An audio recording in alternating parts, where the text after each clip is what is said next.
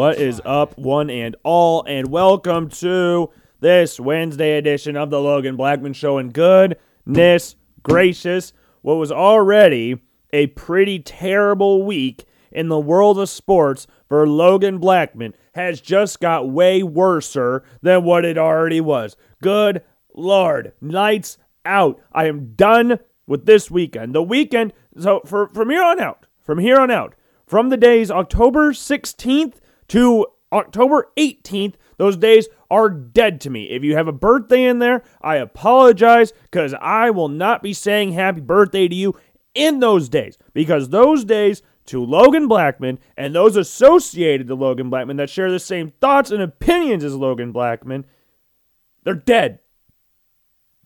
October 16th, October ah, I didn't October 17th really didn't do anything to me. October 16th and 18th, but October 17th just just for the sake of patterns here, uh, gotta go in a stretch here. It's it's out of our hands, really. Can't really do a lot with, uh, you know, you at the 17th spot. You're kind of just a, what do you want to call that? Innocent bystander, but guilty by association, pretty much, is what you got to look at for October 17th. And I'll tell you why this weekend sucked. And we knew, we talked about this on Monday. We talked about how bad this weekend was on Monday. And you know what?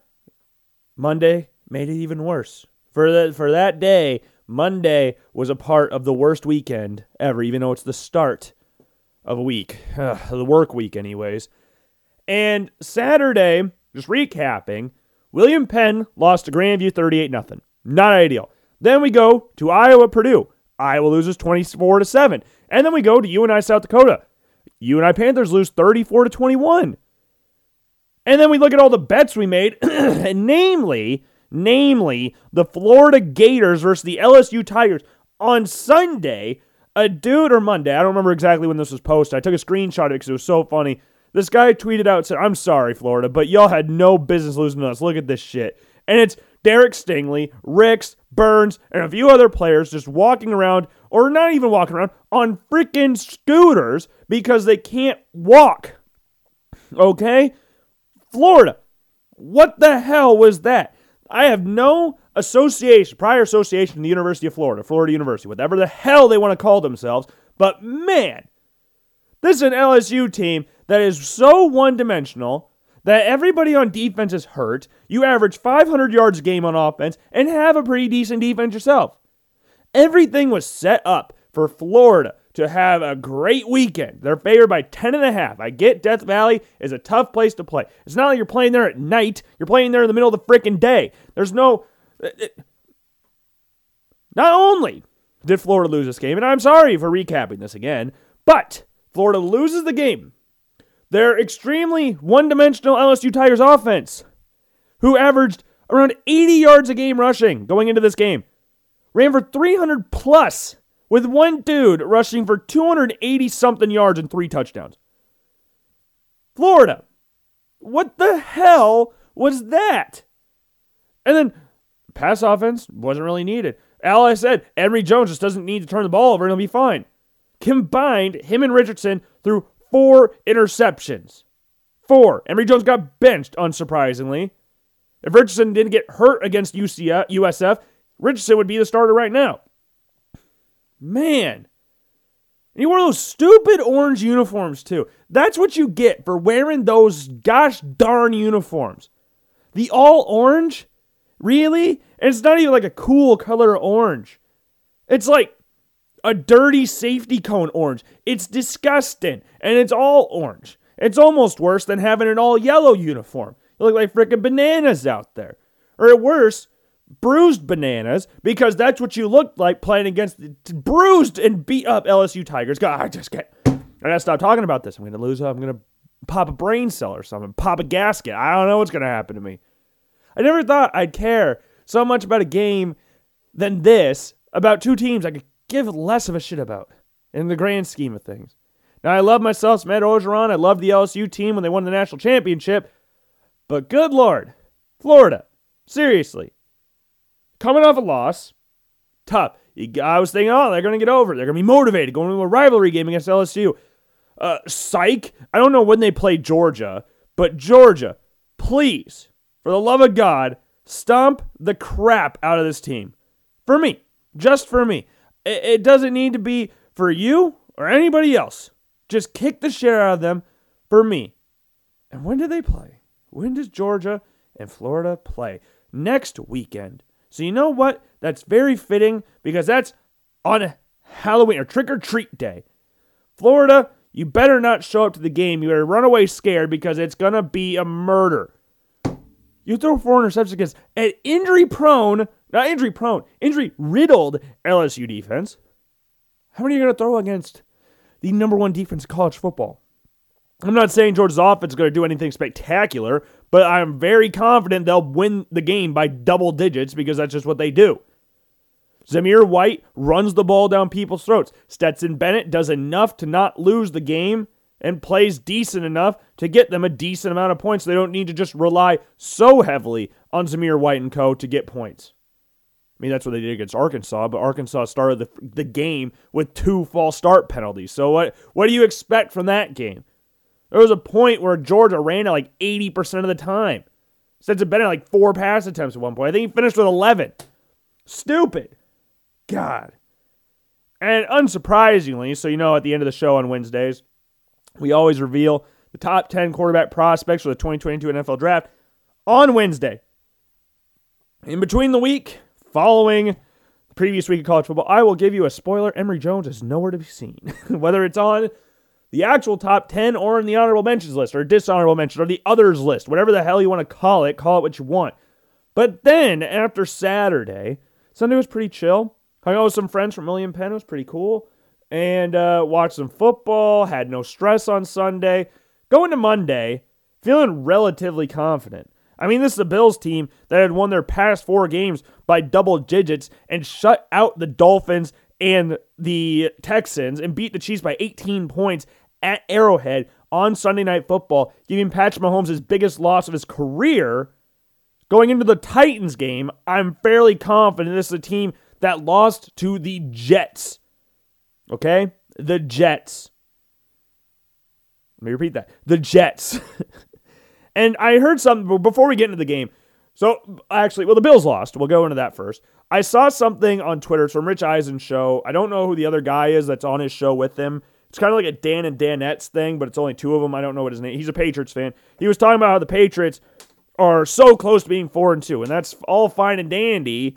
But who the hell cares if you're you could have been four and two? You're two and four. And then the his logic behind why the Bills aren't that good. They beat two. They shut out two terrible football teams. The funny thing about that, which is what no one brought up. Rich Eisen was making the point that the Bills were going to win this division by more than two games. This dude's a diehard Patriots fan. Didn't say. Why did Rich not bring this up? This shuts down his entire argument. The Bills shut out two terrible teams. Well, those two terrible teams one of them beat you, and the other one beat lost you by three. The Bills forced Davis Mills to throw four interceptions, and he threw three touchdowns against the Patriots. Tua got rocked and hurt and left the game, and the Patriots lost to them week one. And you're really going to tell me, oh, if Tua didn't leave the game, they would have won or been closer? Doubt it. Really doubt it. They just lost the Jaguars with Tua as the quarterback. So, like, you can make the argument, oh yeah, we were so close to being four and two. Well, yeah, you're not, and you almost lost the Texans. So null and void your argument. You bring up the point that the Bills beat two bear, shut out two terrible teams. One of them beat you. The other one should have beat you. The Bills beat the Dolphins and Texans by a combined score of 75 to nothing. You want to know what the awesome New England Patriots won these games by? They beat the Texans 25 to 22. And they beat lost the Dolphins 17-16. And you got ass pounded by the Saints in Gillette Stadium. You lost the Bucs in Brady's return game, and you lost to the Cowboys. I don't care if you're almost four and two. The Bills, if they got the fourth down conversion last night, would be five and one. If the Bills didn't get a block punt against the Steelers, it'd be six and zero. Oh. Who the hell cares? Hypotheticals are stupid. We say that all the freaking time on this show. Stupid. Who cares if you could have been four and two? You're not. And the two teams you used as an example got obliterated by the Bills. Almost both of them should have beat you. So we'll leave it at that. The Bills, though they lost last night, are head and shoulders above everybody else in the AFC East by far. You cannot sit there and tell me that the Patriots are close to the Bills by any stretch the imagination. And he brought up the fact also that the Bills can't stop anybody. Oh, they can't stop anybody anymore. What the hell does that even mean? Because they allowed 34 points to the Titans? What? that means they can't stop, but we're going to go off one game. Now they're done. They lost all mojo. They're just done now. Okay. Last week, Josh Allen was the MVP favorite. The Bills' defense, you're more likely to get a turnover than to score a touchdown on them. And now that they got beat by the Titans, now everything's done. That's a diehard Patriots fan for you because we're just in denial that the Bills are going to win the stupid division two years in a row. Not knock on wood though, just just in case. But yeah, the Bills lost this game. They lost this game. They lost 34 to 20, 34 to 31. I had a group of, group of friends come over for the game, which is always a bad idea. I don't remember the last time I had a group of friends over to watch a game where my team won. I don't remember the last time I did that because being from central Iowa, there aren't a lot of Bills fans around here. There are, like, Bills backers wise, we go to the keg stand to watch games, but as regards to my friends, like the people I went to high school with, I know nobody else that's a Bills fan. That's my age. I mean, my sister's a Bills fan. Her boyfriend's now a Bills fan, I guess. But other than that, okay, I know one person from high school that was a Bills fan. We'd sometimes talk about the Buffalo Bills together. Didn't talk a lot, but when we did, it'd be about the Buffalo Bills. So I know one. He was not over last night. My friends that were over last night were a Chiefs fan, two Vikings fans, a Packers fan, and a Bears fan, and then my dad. And the Chiefs fan went to the Iowa game on Saturday and lo and behold, he's a Cyclone fan, and Iowa just happens to lose to Purdue. Coincidence? I think not. He comes over last night to watch the Bills Titans game. He has a parlay going, so he needs the Bills to win. He had every game covered. The Bills just need to beat the Titans by six. So at points, he was cheering louder than me and my dad were. Now, everybody there was cheering for the Bills because I think most people that watch the NFL, apart from the fans of the Titans, despise the Tennessee Titans. Just a bunch of asshats, pretty much. I don't think anybody likes him. Does anybody actually like Mike Vrabel?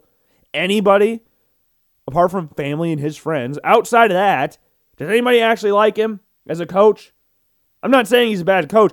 I just don't like him. I don't like anybody on the Titans. I, I respect players on the Titans, like I respect Derrick Henry, AJ Brown, Julio Jones. Don't really respect a lot of people on that defense. They piss me the hell off all the time.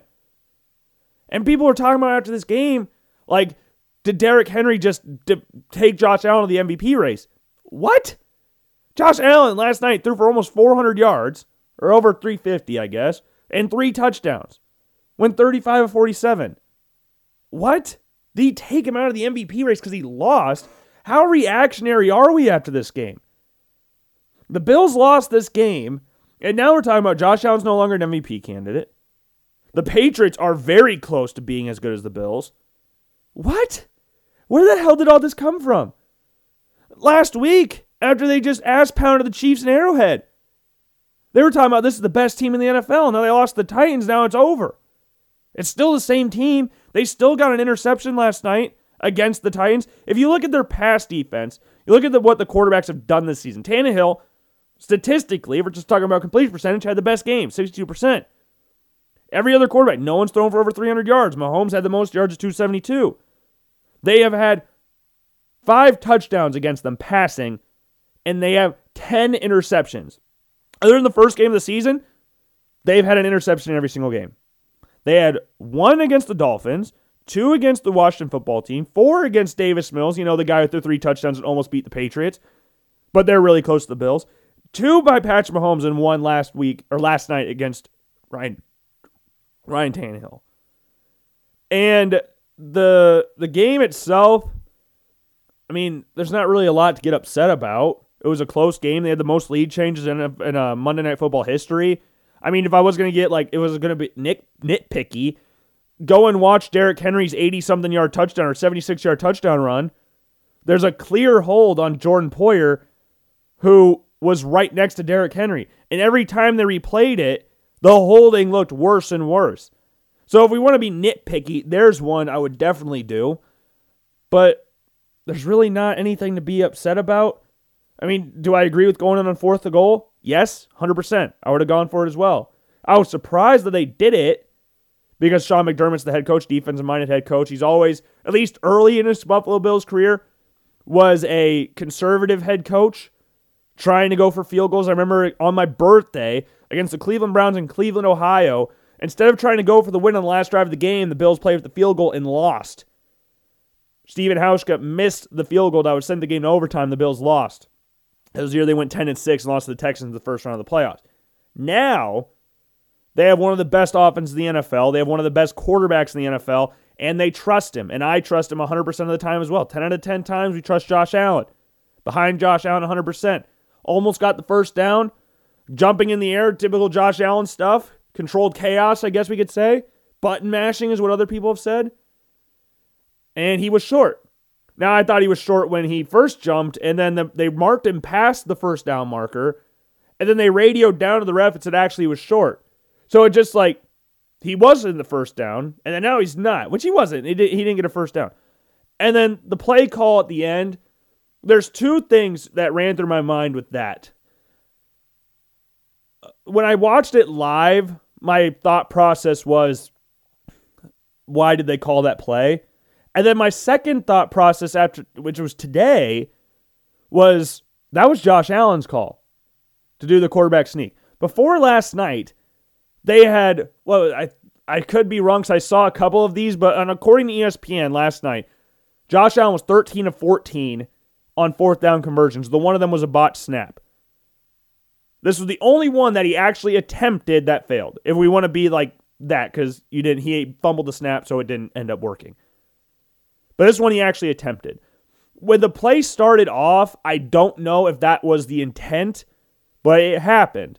And if I'm Josh, who is a, we're all creatures of habit. We all like to do things. We get in a routine. We start doing. We know it works. You're 13 and 14 on fourth down conversions, and you're all of your quarterback sneaks. Like it's not just most of them. All of them are to the left. Every single one of Josh Allen's quarterback sneaks is to the left. And the Titans knew this. And if you look at the overhead shot of the game of that play, they stacked the Bills' left side of the O line. And there was a hole to the right. Now, this I'm going to again say this is a he's he's made it a habit of going to the left. It's worked. I mean, 13 out of 14 times it's worked. So why change it? But the Titans stacked that side. Another thing that I was concerned about about that attempt in hindsight Jon Feliciano was coming off an elbow injury. I'm pretty sure he injured his elbow last week, and he's the starting left guard for the Buffalo Bills. With that in mind, along with Jeffrey Simmons being on that side, one of the better defensive linemen for the Titans, why would you go to that side? I get it's a habit. You do it all the time. It works all the time. But there were more holes on the right side of the O line with a healthy Spencer Brown and a healthy Daryl Williams. Why would we not go to that side? I don't know. And another thing to take into consideration, I'm not saying this would have changed the play because I don't know, but he did slip. So if Josh Allen has his footing, does he get the first down? I would like to think so as a Bills fan, but there were players there. Now, in the, out of all of this, I think the main reason that this play did not work, of all the things we've said, I think the main reason is because Taylor Lewan was not in the game. I think because if Taylor Lewan didn't get hurt, I think Bills get that fairly easily. At least that's according to Chris Broussard, who gets paid to go on TV and make be an expert. This is why we created the draft expert with the quotation marks. And every time I consider myself an expert, it's always got quotation marks around it. Why the like have you ever watched a Bills or Titans game I watched this on Twitter about 500 times today. And I can't actually believe what was going on. And does anybody, okay, before we get into the whole thing about this, does anybody actually respect Chris Broussard's opinions on anything? Remember the whole DeAndre Jordan thing with the Mavericks where Mark Cuban was driving around Dallas looking for DeAndre Jordan and that wasn't true? This, he also said that there is a 0% chance that Kawhi Leonard goes to the Clippers and he goes to the Lakers. 0%, or he goes to the Clippers. Not He said he was going to the Lakers dude, why did you open your mouth about it? And the conviction behind it made it that much sadder and funnier. Because, dude, have you ever watched either one of these teams play? Because he said, if Taylor Lewan's not in the game, I wish I had the the sound bite, but he gets all high pitched and everything about it too. Like he's dead with this thing. He's like, I am right. I'm gonna show conviction. The only reason the Titans won because the Bills were missing injured left tackle Taylor Lewan. and he goes, if Taylor Lewan's not in, their Pro Bowl starting left tackle is not in the game. The Bills wake that. And they have Dawkins or whatever his name is at left tackle. Now, I would understand this to a certain extent. Now I'm going to I'm trying. I'm trying very hard to play devil's advocate here for the sake of Chris Broussard. If this was a rookie, I would kind of understand. Like if well, I, again, I don't even know what point I'm trying to help him out with. I'm trying. I can't. Taylor Lewan's been the Titans starting left tackle for like seven, eight years. Dion Dawkins has been the starting Bills left tackle for like four to five years. Like Dion Dawkins has been the Bills starting left tackle. And I'm not saying he's amazing or anything, but he is one of the better left tackles in the NFL. I'm not saying he's all pro or pro bowl or any of that. I think he's one of the better offensive linemen or tackles in the NFL. Taylor Lewan, yeah, is better, but has never played a snap for the Buffalo Bills. Never once has he played a snap for the Buffalo Bills. And he did get hurt last night. I haven't seen what the injury was. I mean, we can all make our guesses. It's somewhere with the head and neck area his head or neck crunched on a goal line play for the Titans, and he left the game on a stretcher but stuck his thumb in the air. Hopefully, he gets back to the field soon, and we don't have another Ryan Shazier incident where we lose a great career for a guy. Now, I'm not the biggest fan of Taylor Lewan, but I don't want him. To, I don't want players to get their careers to be ruined by an injury. That's not what anybody wants. But how do you go on national television? And I've made fun of First Things First like a thousand times. I think it's the worst talk show in sports.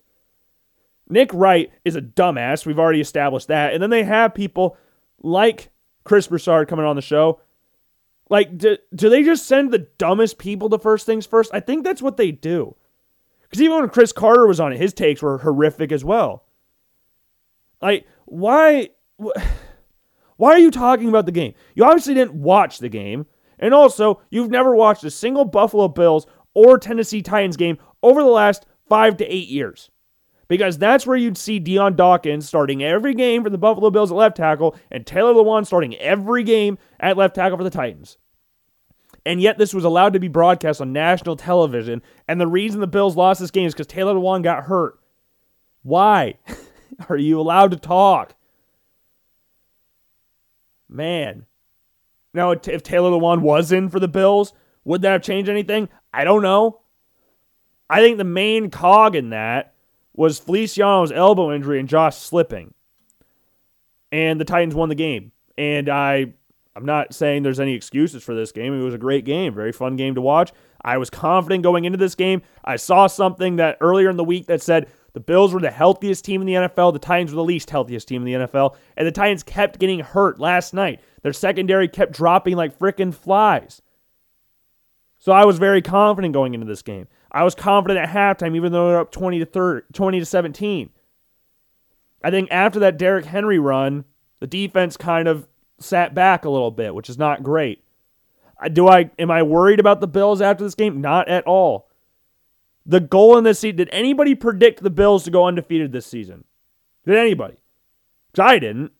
Were there any Bills fans or anybody in the national media or just regular people that chose the Bills to go undefeated? No. And before the season started, this was a game where you would go, okay, yeah, this is a this is a good team. Bills got killed by them last year in Tennessee. This is a game that I could see the Bills losing. I had them losing this game. I had them at this point going 4 and 2, but I had them losing the Chiefs, not the Steelers. but like this is what I thought they'd be at this point. Am I surprised they're 4 and 2? No. Because again, that's what I said at the start. But as the season's gone on, am I surprised they lost this game? Yes. There's two mindsets here my preseason mind and my right now mind that thought the Bills at this point should be 6 and 0, let alone 5 and 1 and then let alone 4 and 2. And the Bills had had relative success against Derrick Henry over the past 3 or so years. And apart from the Josh Norman thing, The Bills have been one of the better teams against him in general. And then he breaks off a 76 yard run and opens the game, which scores three touchdowns. And then the Titans just hit a shit ton of crossing routes, like a disgusting amount of crossing routes to A.J. Brown in the second half, who did not, I don't think he had a single catch or target in the first half. And then he explodes in the second half for 91 yards. And there were some misplays the Bills had in this game. Yeah, there's misplays in every game. But man, Josh Allen is one of the more clutch quarterbacks in the NFL. I can't remember the exact statistic, at least for the past few years. Ever since he's been in the league, he has like the second or the most comeback comeback game-winning drives or comeback drives in the NFL in that time span. Like he is a very clutch quarterback. And I think the Bills were going to win if they got that, which was kind of obvious. I don't like the play, but I like them going for two. The same, they can be said together. I don't like that they. I like well quarterback sneaks in general for Josh Allen. I like not when the game's on the line. I like general fourth down, fourth and one quarterback sneaks. I'm fine with that. But with 14 seconds left or however much time was left in the game at that time, I wasn't a fan of it. Like you ran these plays earlier in the game, and that was the first time you had it. Now it was the first opportunity you did it, sure. But I would have tried like crossing routes or something, roll Josh Allen out, give him the option to run it in or not. Like he's 6'5, 240 pounds. So you expect him to get one inch. He didn't, he slipped. Whatever. We move on. Games will happen like this. You'll have situations that don't go your way. And like I just said, no one expected this team to go undefeated at the start of the season. No one. So why are we writing them off now that they've lost their second game of the season? Now, should they have lost the first game? If you look at how bad the Steelers have been, even though they've won, I think, three straight or two straight at least, no, they shouldn't have lost them. They're a way better team than the Pittsburgh Steelers, and I think if they played again, they would have been a victim like the Dolphins football team, the Texans, and the Chiefs. I think it would have been just like that except they would have scored a lot less points. Unless Najee Harris just opened up, because Najee Harris is playing like a freaking baller right now. But with the Bills, there's a lot of teams this week. Maybe not a lot of teams, but teams that I have on my fantasy roster that are on buys this week. So that makes things rather stressful for yours truly. Rather stressful. You look at the teams that have bye weeks Bills, Cowboys, Vikings, Steelers, Chargers, and Jaguars all have buys. If you look at my Washington Foreskins team, I'm in two, well, I guess three, but pay attention to two. There's one league that my friend Brady, who's the Chiefs Cyclone fan that went to the Hawkeyes and watched the Bills game last night, you know, the guy that jinxed both of them. He made a league last year, and we were together, just me, him, and one of our other friends, Noah. And he was like, Yeah, we're going to start the draft. And started at like 6 o'clock in the morning on Saturday. No one drafted. So it was all just God chose your team pretty much. But in these two leagues, I have Justin Herbert on a buy, and Najee Harris on a buy. And then I also got Jared Cook and Zach Moss on a buy. Zach Moss didn't do anything last night, but generally, he's a pretty good touchdown option. Generally. And then for my other league, this one's just all buys. I don't have a backup tight end. Dawson Knox getting hurt doesn't help me anything. Doesn't help me at all. But him also being on a buy doesn't help me at all either. So you got Zach Moss on buy, Dawson Knox on buy, Mike Williams on a buy, Josh Allen, Stefon Diggs, Najee Harris, Dalvin Cook all on buys. I have one player on my bench that's not in a buy, and it's Corey Davis, but I can't play him because I need a tight end. and I'm not dropping any of my other players there. Who would you drop out of those guys? I mean, you'd probably say Moss if you had to choose one, but I'm dropping Corey Davis. I'm trying to pick up some tight ends. And then my my starting lineup's not terrible, but I'm not confident in it at all.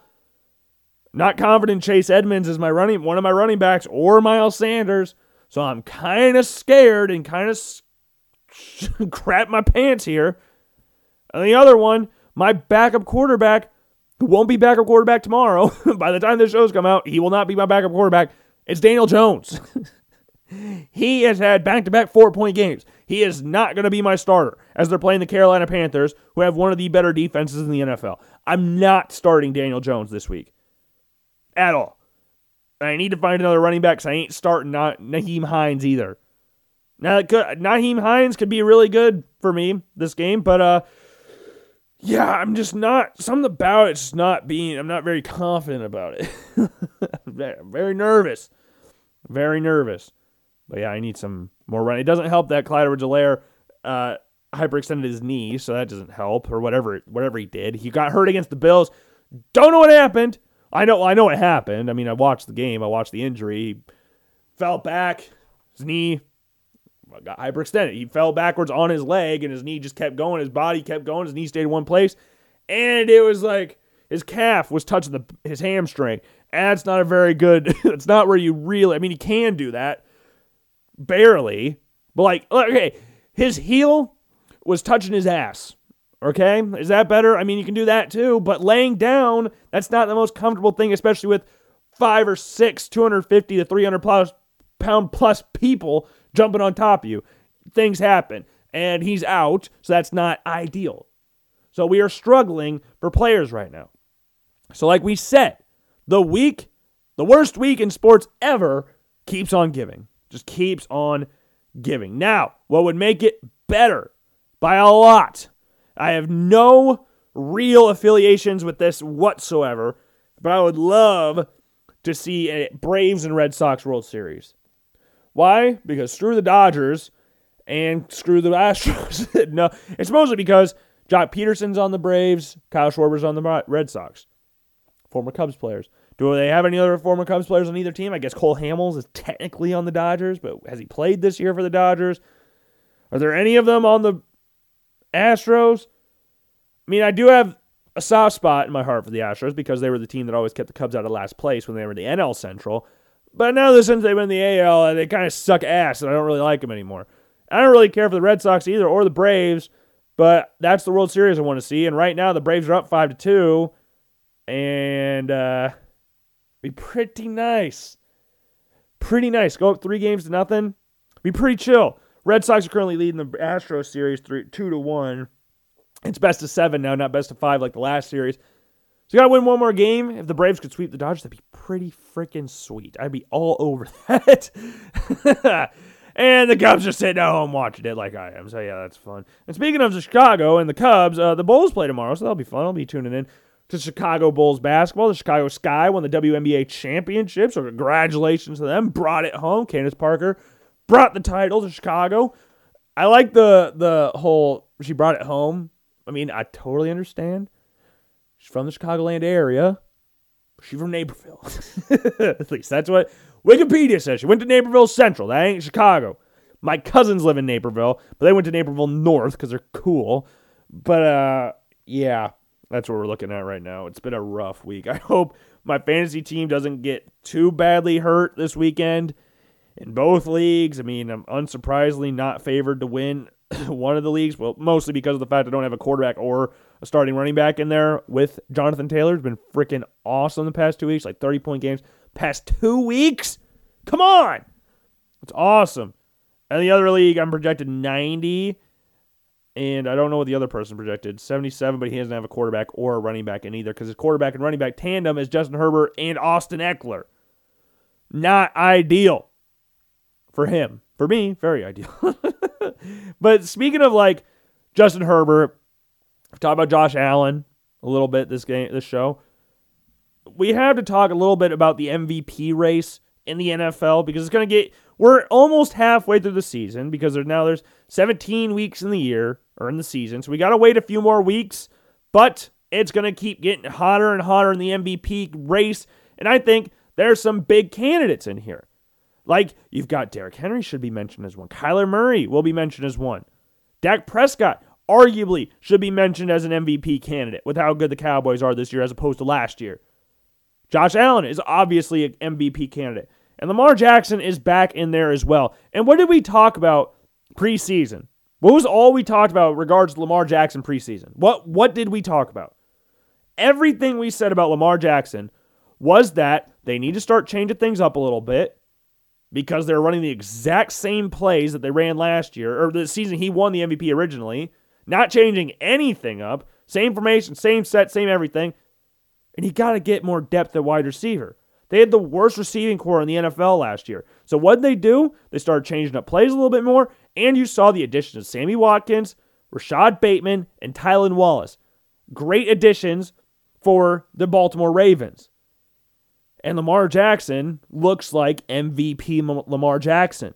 Right now, in the in the top in the passing leaders right now, Lamar ranks ninth. Now he has five interceptions, which is the most interceptions apart from Patrick Mahomes, who has eight. Remember, he has less more one less interception than Zach Wilson. Remember that, who sucks apparently, and uh, yeah, Lamar will be mentioned up there again. I remember last year I was talking about he was bad, even though he had a second straight thousand yard season rushing, and they won a playoff game. But he stinks. I never understood that. It confused the hell out of me. And then watching the Chargers Ravens game, they had this conversation on uh, PTI. My dad was watching in his office. I walked in, they started talking about it. Who would you rather have, Justin Herbert or Lamar Jackson? And if you're talking about this year, definitely say Lamar Jackson. If you're talking long term, then it gets a little more difficult. Who would you rather have between Herbert or Lamar? I don't know. They offer two completely different things. Justin Herbert's a bigger quarterback with a stronger arm. And that's not saying Lamar Jackson has a weak arm whatsoever. Everybody's known he's got a pretty strong arm. Not like Michael Vick strong if we're talking about mobile quarterbacks, but strong strong enough. Let's put it like that. But Lamar Jackson's also a lot more mobile than Justin Herbert. So it's all about what you really want. Who do you think will be the better quarterback career wise? Who knows?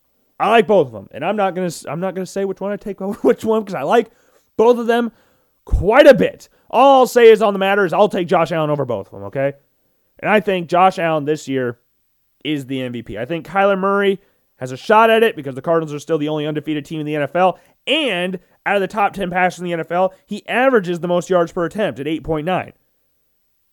And he has 14 touchdowns and four picks. Now, I think three of those came against the Vikings. He tried to lose the game against the Vikings, and they killed the Browns last week. But, like, I saw this a little bit ago. It was like, imagine taking Baker Mayfield over Josh Allen and Lamar Jackson. Like, willingly doing that. And I'm, I will not, I, I, I'm not a huge fan of Baker Mayfield. I like Baker, but when people start talking about mostly Browns fans talking about amazing is, we talked about this last year or earlier this year, I guess, where people were like, Browns fans are saying, I wouldn't trade any quarterback in the NFL for Baker Mayfield. And that's more of the romanticism things in regards to sports because he ended your playoff drought, he got you a playoff win. But if you re- you wouldn't really, this is when Deshaun Watson was getting talked about traded. You wouldn't take Deshaun Watson over Baker Mayfield. What? You wouldn't take Josh Allen over Baker Mayfield? Now Baker Mayfield's tough as hell. He tore his shoulder up a few weeks ago and he did something bad to it again and kept playing. You may not like him that much as a player, but that dude is a tough SOB. Really tough SOB. And also in that draft class was Sam Darnold. And Sam Darnold's not looked great recently. And but the thing I want to talk about Sam Darnold is last week, I wanted to talk about this last week. We never got actually around to it. But it was Robert Saleh the Jets head coach, talking about Zach Wilson, comparing him to Josh Allen. I want to see if I can find the exact quote. I don't. I doubt I can, but it was basically along the lines of, you see what the Bills did with Josh Allen, like he see his first few numbers, and him and Zach Wilson have similar numbers and stuff like that. Uh, we'll take time to develop Zach. Everything will be fine. It's funny that you just traded the quarterback that you took before Josh Allen and now we're comparing the current quarterback you have to the guy that you didn't take a few years prior.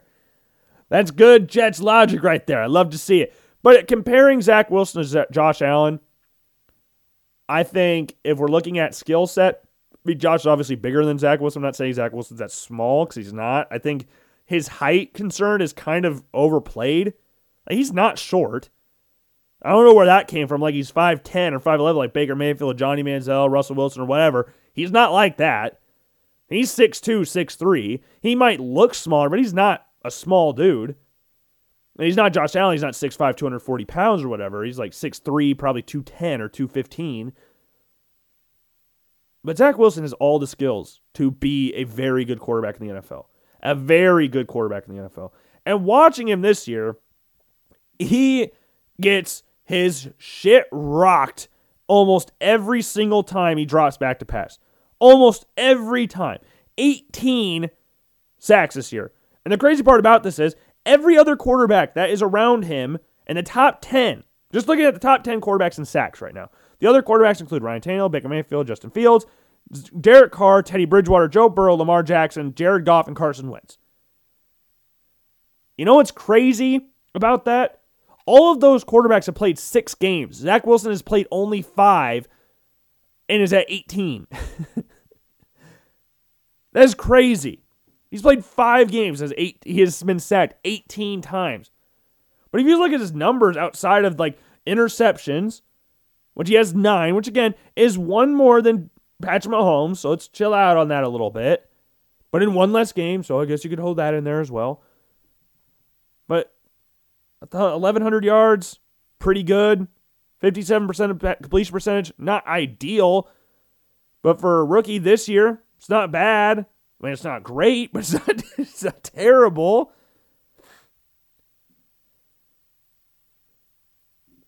I think he'll be fine. Zach Wilson will be fine.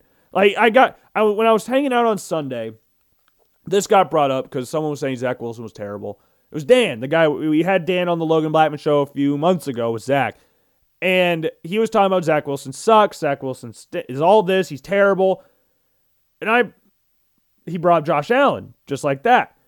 I was like, well, the Bills got dra- Josh Allen. They were good. No, they went six and ten.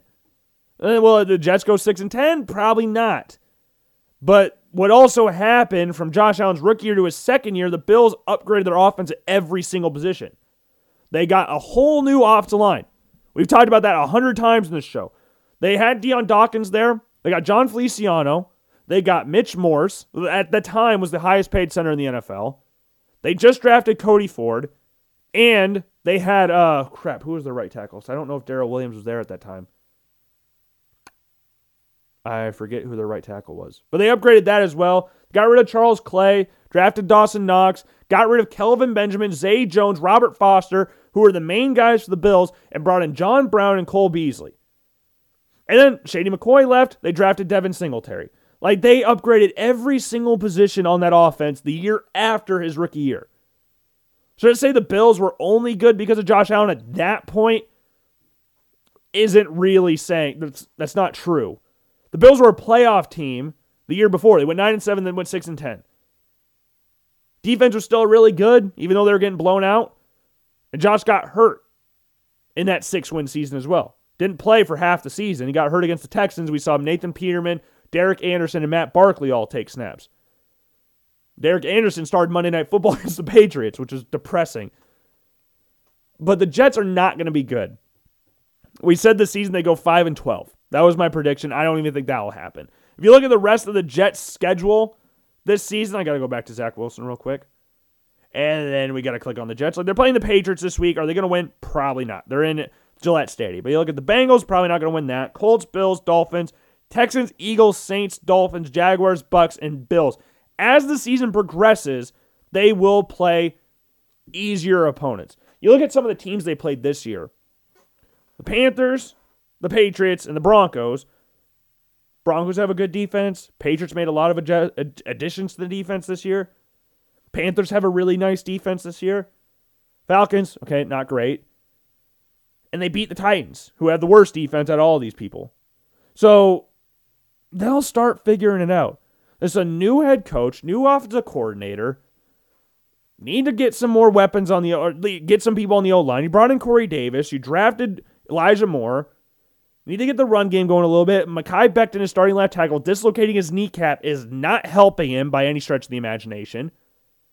So improve the O line, and Zach Wilson will start to flourish. At least that's what I think will happen. I think Zach Wilson's got too many skills in his locker to be considered a bust. And I hate when people call quarterbacks bust. It's mainly quarterbacks busts in their first year.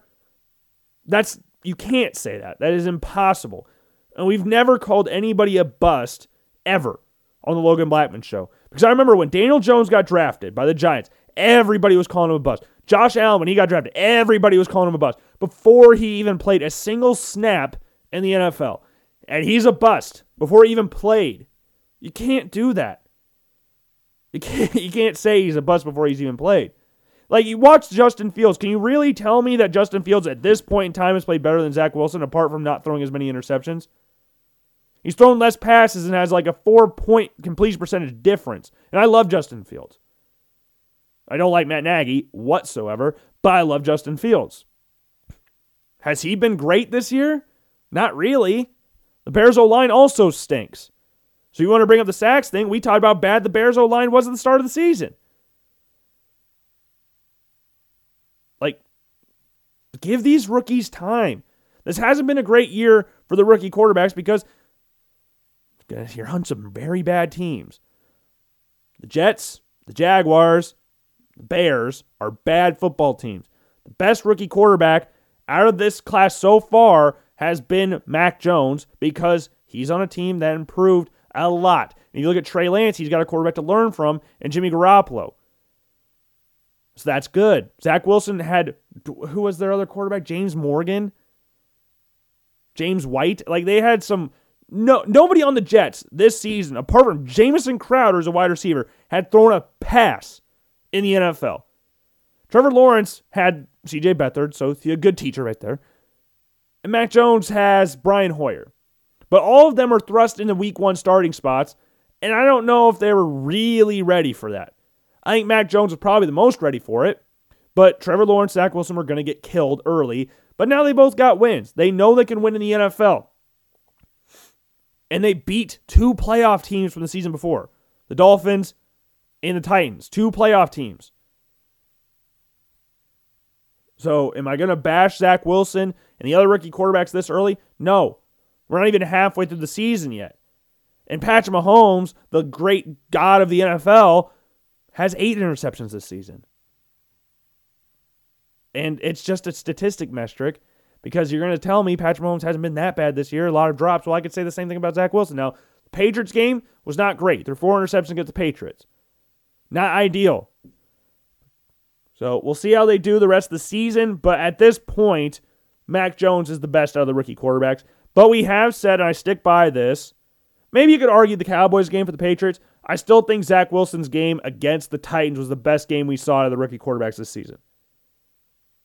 I think that if you look at all the rookie quarterbacks, what they did in these games where they won, that one was the best one against the Titans. He looked really good in the second half. Just improve these O lines. Jaguars, Jets, Bears. They need to improve their O lines, otherwise, these guys are going to die. Now, in only one of those cases do I like the head coach. I only like Robert Saleh. Urban Meyer and uh, Matt Nagy can F off. I don't care. Get somebody else in there to nurture these quarterbacks. I saw something on Twitter. It was like last week. How can you not cheer for this man? It was Matt Nagy giving a speech. Anybody can sound motivational for five seconds, and that's what Matt Nagy does. He just sucks as a coach.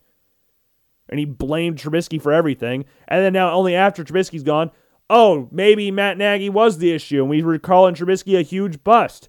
Even though he'd been to two playoff games in four years, oh man, he sucks. He's ass. No, at this point, Trubisky's still the second best quarterback in the AFC East. He hasn't. He's played three games, all in garbage time, and he's still the third, second best quarterback in this division. Now, it's not going to last. I mean, obviously, Zach Wilson and Mac Jones and Tua should pass him at some point. But yeah, do I like the comparison of him and Josh Allen in regards to their stats? Not really, because I think Zach Wilson is working with more than what Josh Allen was his rookie year. Because the Bills were projected to win two games his rookie year, Josh Allen's rookie year. They were projected to easily have the number one overall pick. And then they won six games because Josh came back, looked really, really good. They won six games after losing multiple games by 40 points or 30 points, whatever you want to call it. I think Josh Allen also in his rookie year showed flashes when in the run game as well. I think Zach Wilson's a lot more, uh, what do you want to call it? At this point, he's more of a mature passer than Josh Allen. I will give him that, even though he has a little bit more lapses in judgment. I think Josh Allen was just all crazy. I think Zach Wilson you can control a little bit more than rookie Josh Allen. But look what Josh Allen is now. Josh Allen, in my opinion, is the best quarterback in the NFL right now. Now, it's extremely biased, and I'm perfectly fine saying that, but I would take Josh Allen over any quarterback in the NFL. Like Sean McDermott said, I would take Josh Allen 10 times out of 10. I love that dude. And yeah, he didn't get the fourth down conversion against the Titans. I'm still going to take Josh Allen 10 times out of 10. Man. And also, I, I, kind of saw, I saw this earlier. The attendance at the game last night was 69,419. You know how close we were to having a perfect game? And I saw someone on Twitter said, uh, don't, te- don't you ever tell me that one person can't make a difference. if one more person went to that game, 69 420, you were this close to perfection. We were this close.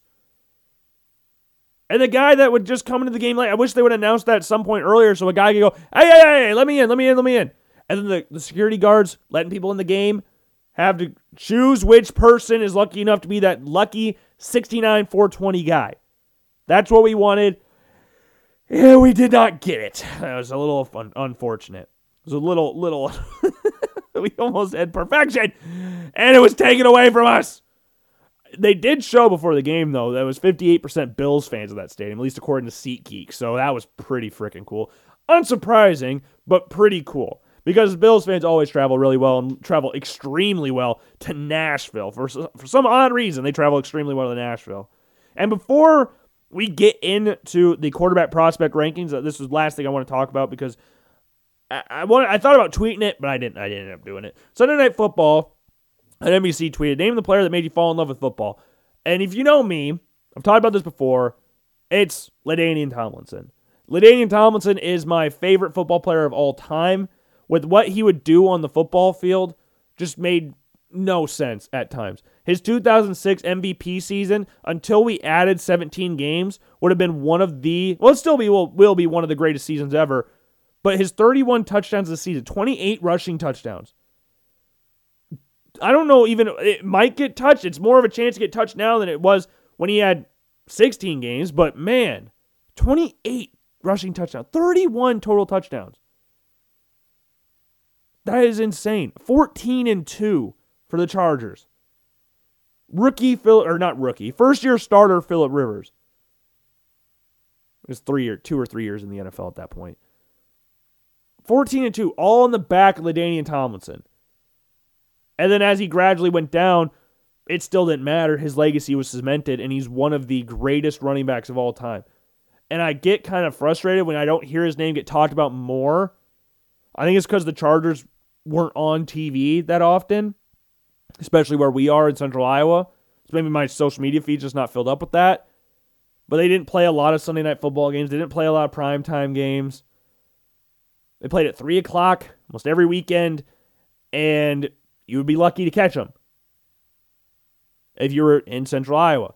But his name needs to get talked about more. I think he's one of the more underappreciated legends in the NFL. First ballot Hall of Famer, but I don't think he gets talked about enough. And if I was talking about like college as a little kid, I'd say Drew Tate was the guy that made me fall in love with football. He was Iowa's quarterback when I was a kid. And if you're any if you're an Iowa kid that grew up an Iowa fan, that was a fan of the Iowa Hawkeyes, or if we're conscious enough to, re- to know what was going on, and you're within the ages of 25 and 20, your favorite player is probably Drew Tate all time. Now, Ricky Stanzi's another popular answer in that as well. If you're a little bit older, Brad Banks, I mean, second place in the Heisman, won every trophy apart from the Heisman, which I think's kind of weird how he didn't win the Heisman in that case. But Drew Tate was my favorite college player of all time. It made me fall in love with football at college level, and then at LaDainian Thompson, the pro level. I always will have a soft spot for the San Diego Chargers. And yes, I said San Diego Chargers. So I will always cheer for the Chargers when they're playing, unless they're playing the Buffalo Bills. So, with that being said, let's get into some week seven quarterback prospect rankings. And before we get into the list, I'm not going to give the reasons why right now. We'll talk about that at the end. Well, no, we'll do it right now. We'll do it right now. So, not in this list. I guess one of them's in the other section. We already said Emory Jones is not in this list.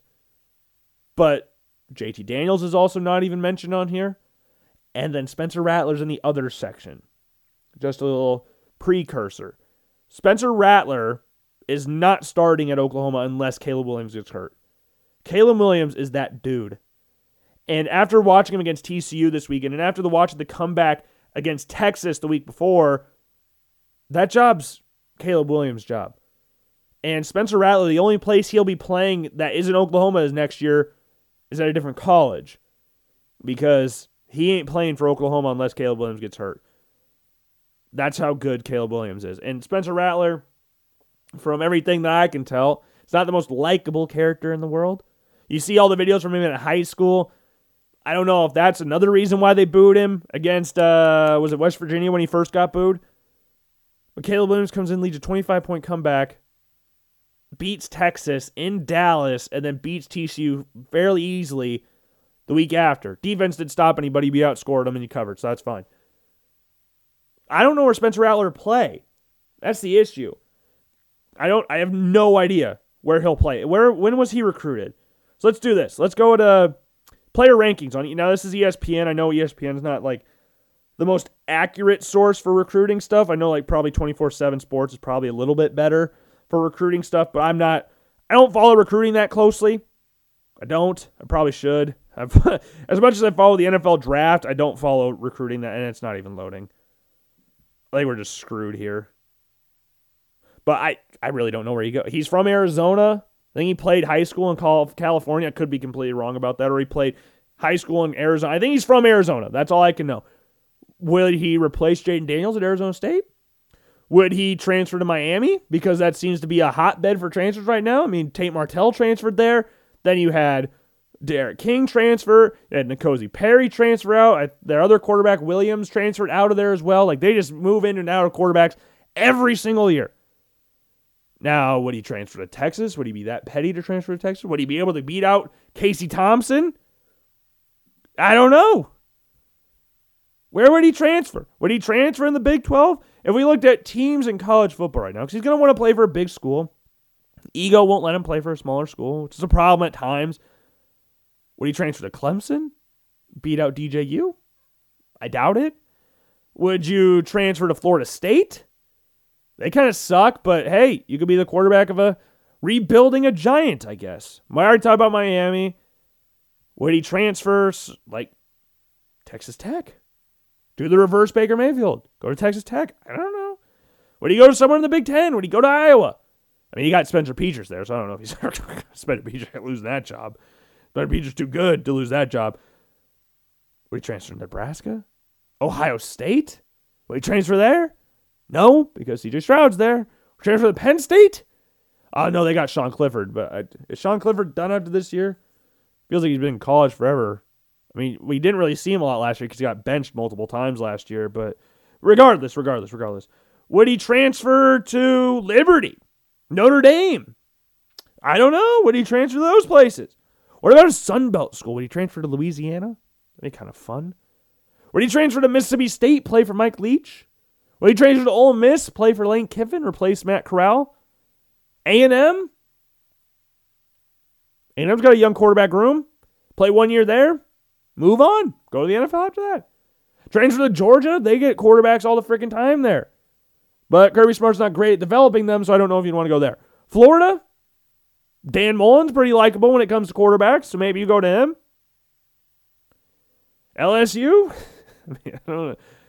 Go there, play. Joe Burrow did really well after transferring there. Maybe you can do the same thing. Bama, no, Bryce Young's there.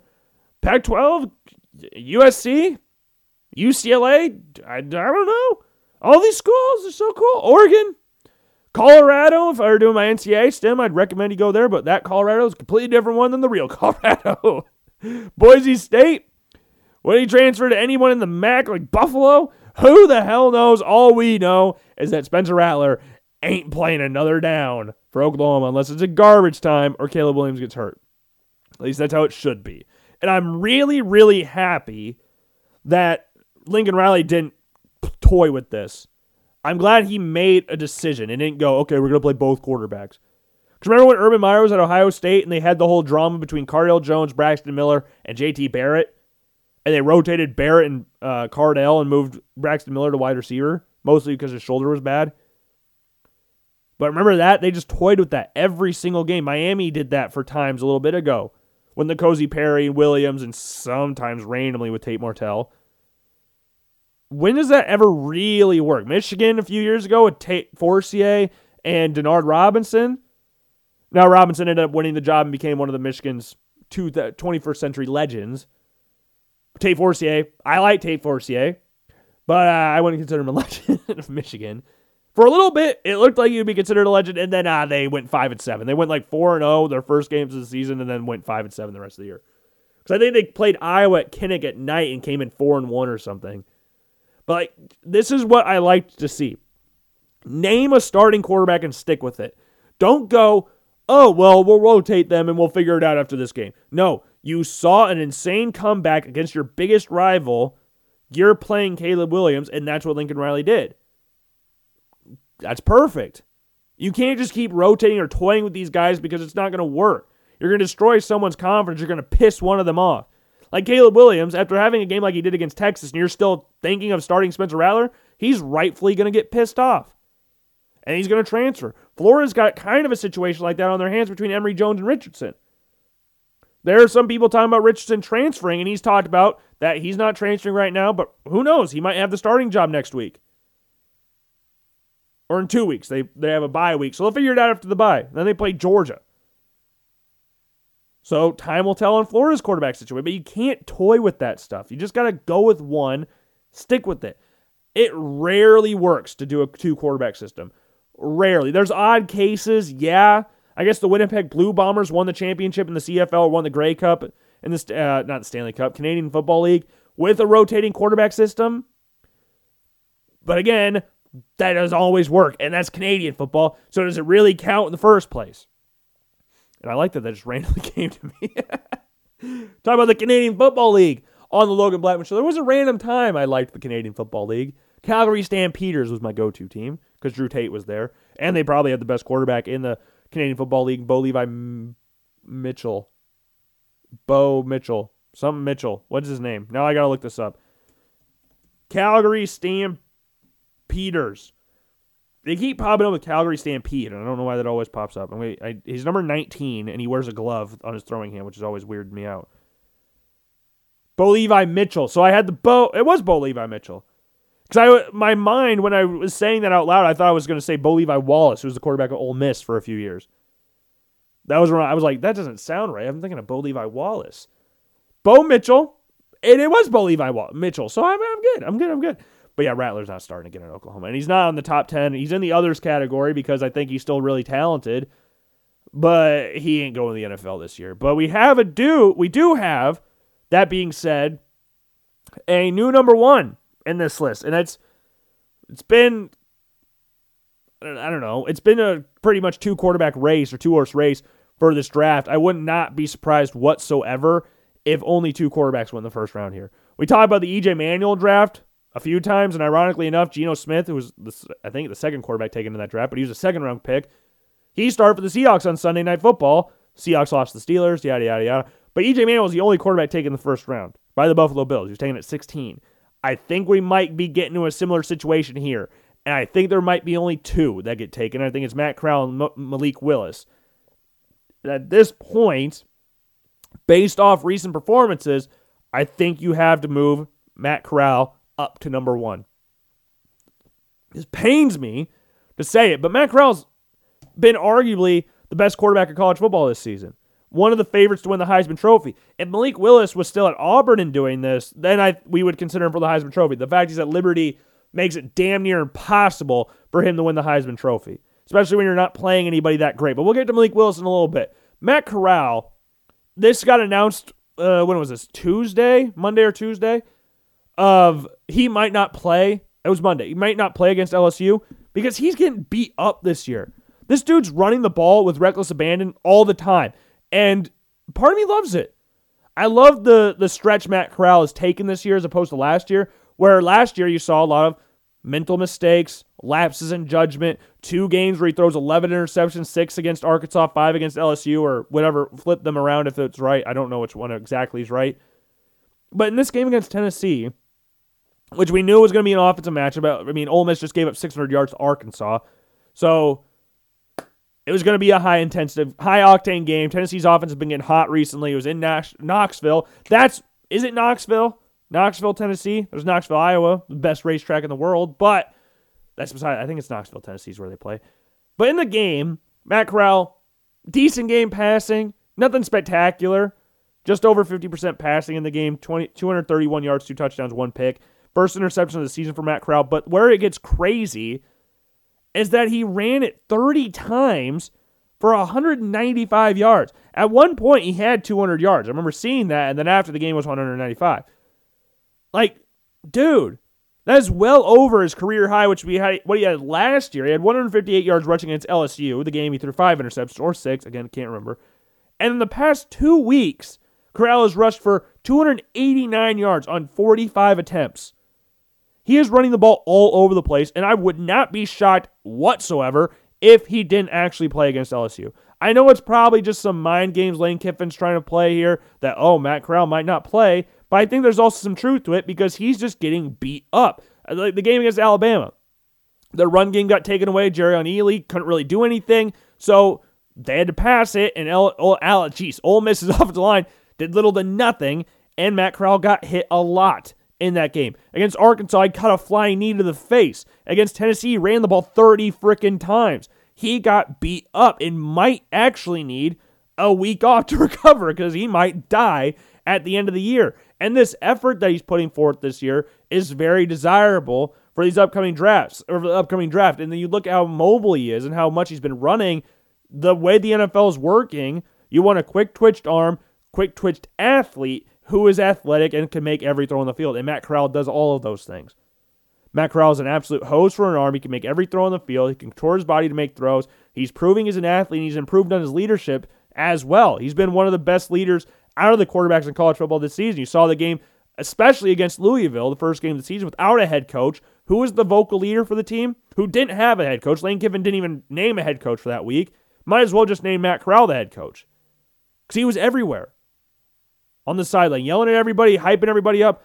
That's what I wanted to see from Matt Corral at the start of the season, and now we're getting it, and now he's at number one in the rankings. And if you look at the, the his progression throughout the season, started preseason eight, then went to six, then five, then four, then three, then two, and then two again week six, and then this week, week seven, he is number one. And I, when I was with Ryan, with my friend Ryan on Saturday at Smash Park, we talked about this about who's the best quarterback in the draft. He said Matt Corral, still on Malik Willis. This was before the Tennessee game and the Liberty game finished, or the the Ole Miss and Liberty game finished. So I didn't know what was going on really. I was seeing some of it, but then we saw what happened. And this week, I think there was too much to not have Matt Corral at number one for this based off this week's performance. I have no doubt that Malik Willis could go back up to number one because I still think Malik Willis' skill set is unique and his skill set is unmatched at any quarterback in this draft class. But, but, there's a big but. This week against Louisiana Monroe was not great. Like, he had decent stat line if you don't look at the turnovers. I mean, 135 yard passing, sure. Didn't complete a high percentage of passes, had one touchdown, 157 yards rushing, and two touchdowns. But he threw three interceptions. And not only did he throw three interceptions, it was three interceptions against a team they were favored by 32 and a half points.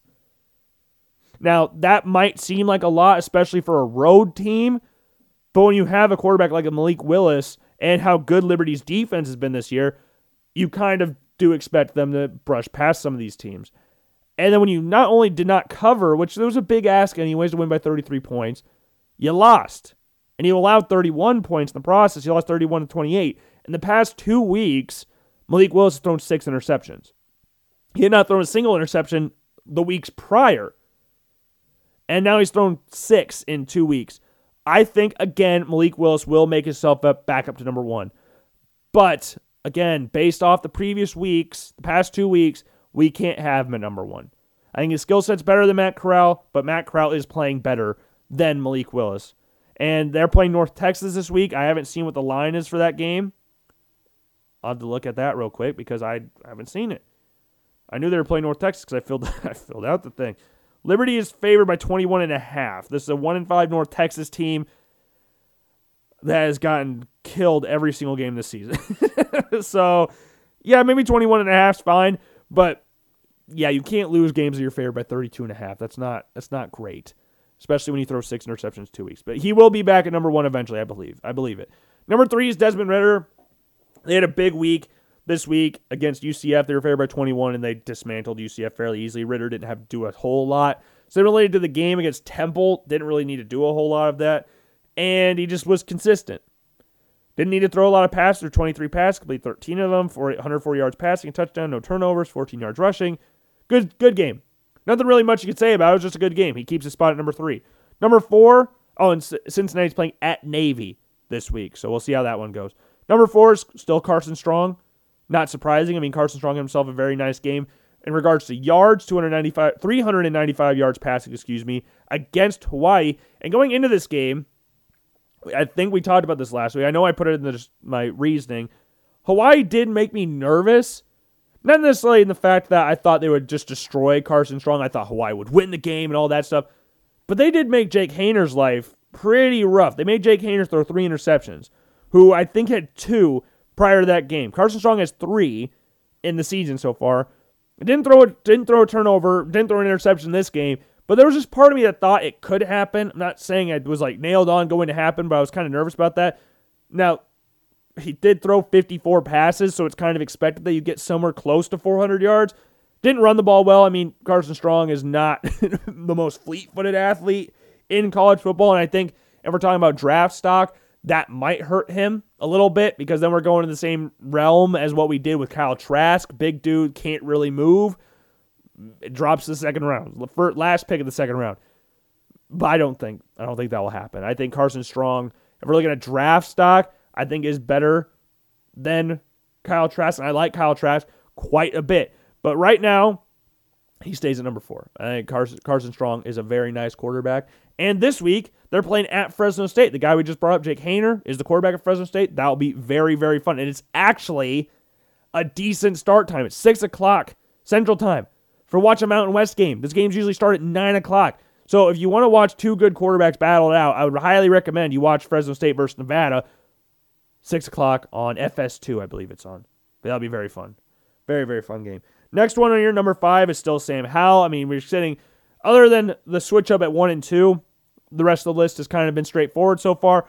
Howell, not consistent passing, which has been kind of weird. He's been kind of off this season, passing the ball, running the ball. He's been insane. Almost had 100 yards again this season. That would have been his fourth 100 yard game of the season.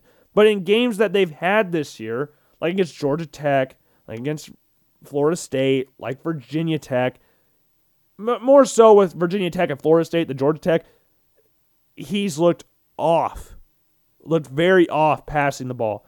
He, I don't know what it is. I don't. I I can't keep blaming on the new weapons they have because they played almost a half season together, or they have played over a half season together. But he just doesn't. I mean, running the ball looks good, showing off his athleticism. We all know he's got a very strong arm.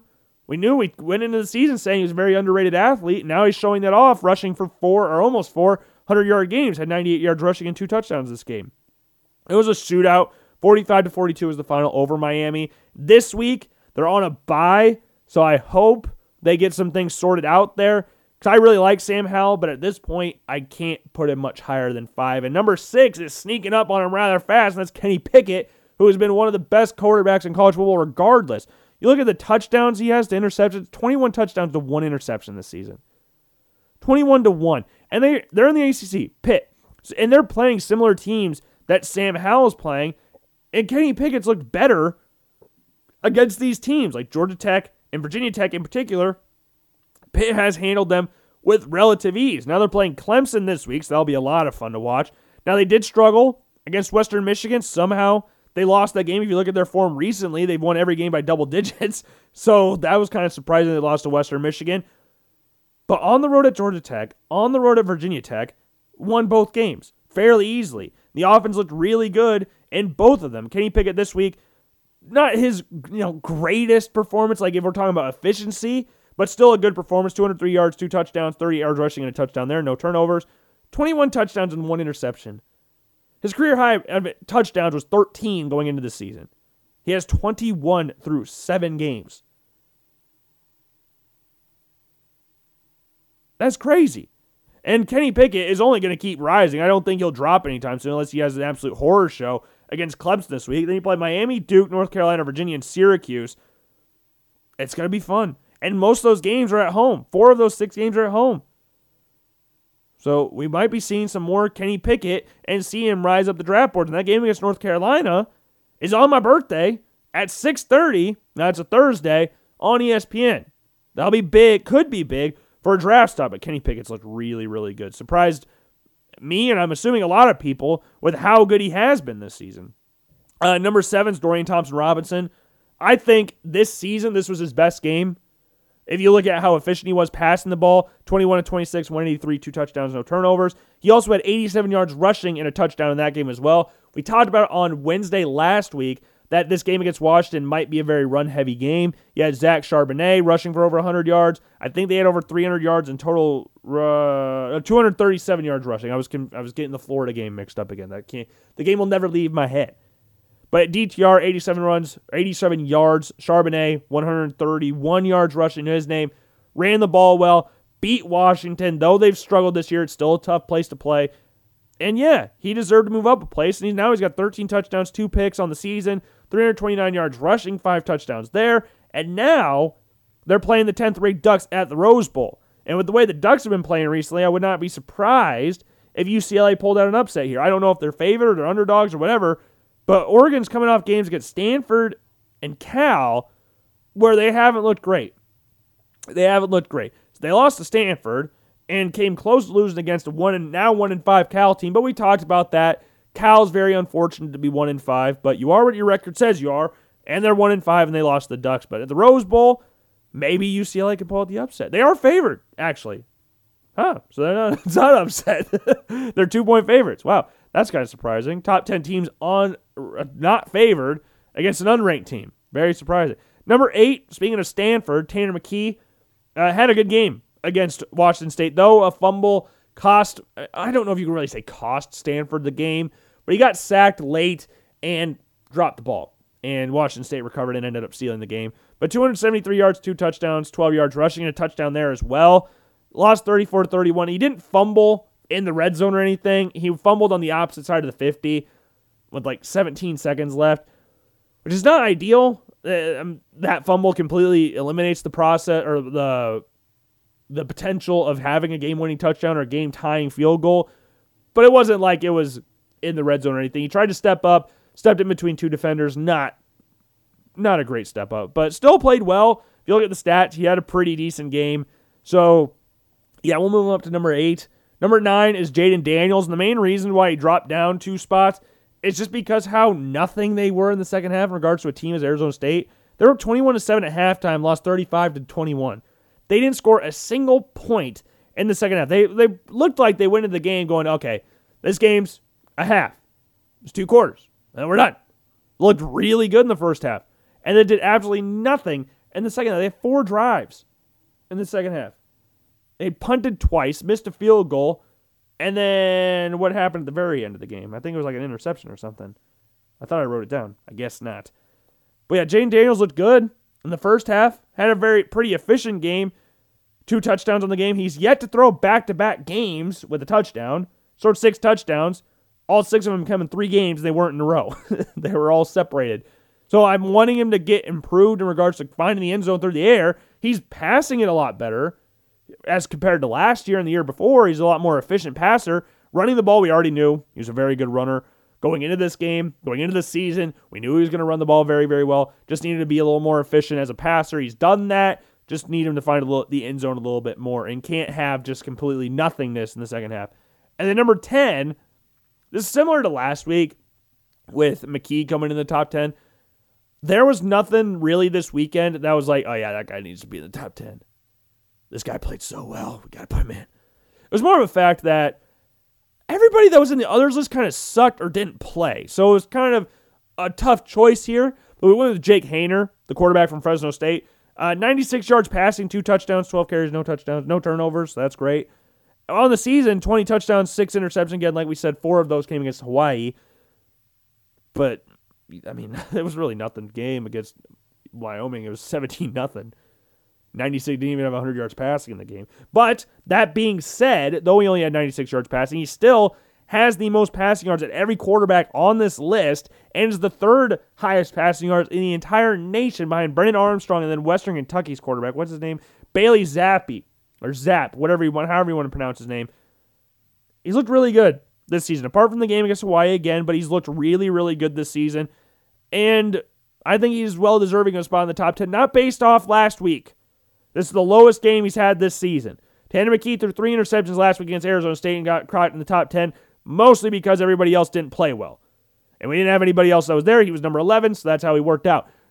Jake Haener was number 11, and now he's in the top 10 based off everybody else not really doing anything. But yeah, that's my top 10. In the others category, we have Malik Cunningham still there. He was on a bye. Will Levis from Kentucky is new, or Will Levis, however you want to pronounce his name. I don't care. Had a good game against the number one ranked team in the, nation, Georgia, comparatively to what other people have did. Now, for the amount of passes he thrown versus how many yards, not a lot. 32 passes completed, 42 attempts for 192 yards, two touchdowns. Also had 12 carries, but didn't get it in the end zone there. He has 13 touchdowns, six interceptions on the season, with also 175 yards rushing and three touchdowns there. Also on this list is T- Grayson McCall from Coastal Carolina. He has not played this past week, but he's had a very nice season 14 touchdowns, one interception to his name this year. Spencer Rattler still in the others list. Didn't play, but I think he's still talented, so we have to at least mention him on there. And then Kedon Slovis, we have him back on there. So we took out Emory Jones, who might be benched, and JT Daniels, who just doesn't play. Regardless if it's injury or Stetson Bennett's just better, because remember, Stetson Bennett has a better arm and is more mobile than JT Daniels. so that's how that's how that worked out. But yeah, that's all I've got for you today, at least I believe, unless I'm forgetting something extremely important. I think that's all I've got. Yeah, I think that's all we got for you on this Wednesday edition of the Logan Blackman Show. I hope you enjoyed the show. If you did not, I can only apologize that you I promise the next show will be better. I promise that the next show will be better. And same with the Bills. They'll have a bye week this week. They'll bounce back and do a lot better. And same with Iowa. I think Iowa's got a bye week this week as well. So I don't know what I'm going to do with myself this week. And none of my teams play. Bills don't play. Hawkeyes don't play. UNI plays. They play South Dakota State, so I'll be tuning into that. So that'll be a lot of fun. But with that being said, I will see you all later. Have a good Wednesday and peace.